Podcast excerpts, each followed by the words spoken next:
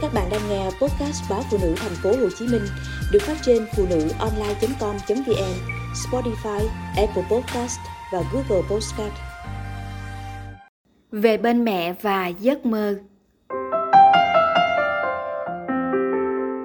Bố nhập ngũ năm 1959, tranh thủ về Hà Tĩnh cưới mẹ năm 1960 rồi hành quân biền biệt. Tuổi 19, mẹ phải chịu bao khổ cực, đắng cay khi đơn độc làm dâu trong gia đình nghèo khó lại đông người. Rồi mẹ lặn lội đi tìm nơi đơn vị bố đóng quân. Sau 10 năm với bao lần ngược xuôi Trung Bắc tìm bố, mẹ dân tràn hạnh phúc khi lần đầu mang thai. Những năm sau đó, thêm ba đứa con chào đời trong nụ cười hòa nước mắt của mẹ. Tôi là con trai thứ ba trong nhà, bố vẫn như cánh chim thấp thoáng nơi trời xa một tay mẹ chắc chiêu nuôi bầy con lớn khôn như thông lệ lần lượt bốn anh em tôi khi đến mùa hè năm học lớp 6 sẽ được mẹ dẫn ra đồng học cách mót lạc, mót lúa, phụ vào bữa cơm gia đình. Hè năm ấy đến lượt tôi. Tôi và mẹ mỗi người cầm một cái muỗng và một cái liềm đi ra đồng – Trưa nắng chói chang, mẹ bảo tôi đội nón. Nhìn cái nón ngã màu rách tả tơi, tôi chỉ muốn biếu. Cánh đồng ấy vốn là nơi tôi vẫn thường cùng đám bạn đánh khăn, đánh đáo, thả diều. Đó là chốn thiên đường của tôi, nhưng không phải hôm nay. ủ rũ theo sau mẹ, lòng tôi nặng trĩu, chân như đeo đá. Đám bạn đang chơi đùa chợt nháo nhác khi thấy bộ dạng kỳ lạ của tôi – lao nhào hỏi, mày đi đâu đấy? Tôi ngượng chính người, ấp úng, tao tao tao đi mốt lúa. Tiếng cuối cùng thoát khỏi miệng tôi thì cũng là lúc đám bạn cười phá lên. Tôi chỉ ước mình biến mất khỏi cánh đồng ngay lập tức. Về sau, khi quan sát mẹ, tôi dần học được cách vượt qua nỗi mắc cỡ lúc làm những công việc ấy. Mẹ đúng là thợ đụng, bất chấp những lời đàm tiếu ai thuê việc gì mẹ cũng nhận làm. Kể cả những công việc độc hại mà không có dụng cụ bảo vệ sức khỏe như phun thuốc sâu, thuốc diệt cỏ. Mẹ gom từng đồng tiền công ít ỏi để mua thêm cho tôi vài cuốn sách cũ. Đặt sách vào tay tôi, mẹ bảo, mình không ăn trộm, không ăn cắp, nên không có gì phải ngượng khi lao động. Mẹ muốn con có thể đương đầu với mọi khó khăn, không từ chối bất kỳ công việc nào miễn là không làm điều xấu. Nhưng quan trọng nhất là con phải học để thoát khỏi hoàn cảnh khó khăn này. Tôi đậu đại học tại thành phố hồ chí minh, cũng là lúc chuỗi ngày vất vả bội phần của mẹ bắt đầu. Trước đó, những trận bão liên miên cướp hết của cải công sức lao động, phá tan nhà cửa của gia đình. Mẹ chạy đi vay từ xóm trong ra xóm ngoài để tôi có lộ phí đi đường. Mấy đêm trước ngày tôi nhập học, vì nhà vẫn chưa sửa, trời mưa dột ướt giường là mẹ trở mình thở dài cả đêm.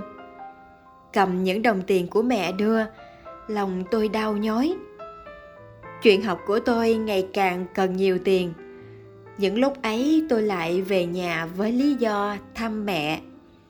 Rồi rụt rè hỏi, mẹ mới bán gà à? Mẹ hiểu ý cười, con cần bao nhiêu? Tôi không dám nói cụ thể số tiền muốn xin. Mẹ cho con bao nhiêu cũng được ạ. À. không dám nhận tiền trực tiếp từ tay mẹ, vì sợ phải nhìn thấy nỗi vất vả hằn trên khuôn mặt mẹ. Tôi tránh né. Mẹ để tiền trên bàn cho con nghe.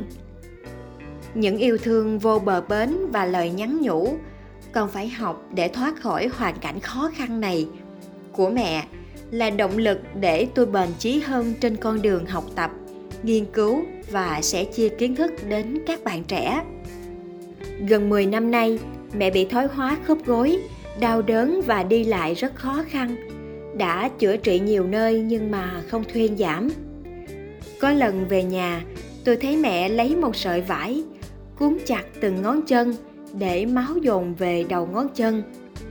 Khi các đầu ngón chân thâm tím mẹ lấy cây kim châm vào đó cho máu bắn ra ngoài. Chưa hết, mẹ lấy tay bóp mạnh vào đầu ngón chân để máu ra nhiều hơn. Sau phút sững sờ, tôi hốt hoảng ngăn mẹ. Mẹ nhìn tôi bằng ánh mắt tuyệt vọng, đau đớn, nói như van xin. Cứ để mẹ làm. Như vậy mẹ thấy dễ chịu hơn. Lẽ nào mẹ lấy cái đau này để khỏa lấp cái đau khác? Tôi thất thần buông tay mẹ. Mũi kim kia như đang đâm thẳng vào cả tim tôi. Mẹ còn mang nhiều bệnh khác, kết quả của những năm lao lực vì các con. Bác sĩ khuyên mẹ nên ăn kiêng. Có lần về thăm mẹ, chị gái tôi nói, chân mẹ đi không được thì đừng ăn nhiều, kẻo tăng ký rồi đổ bệnh.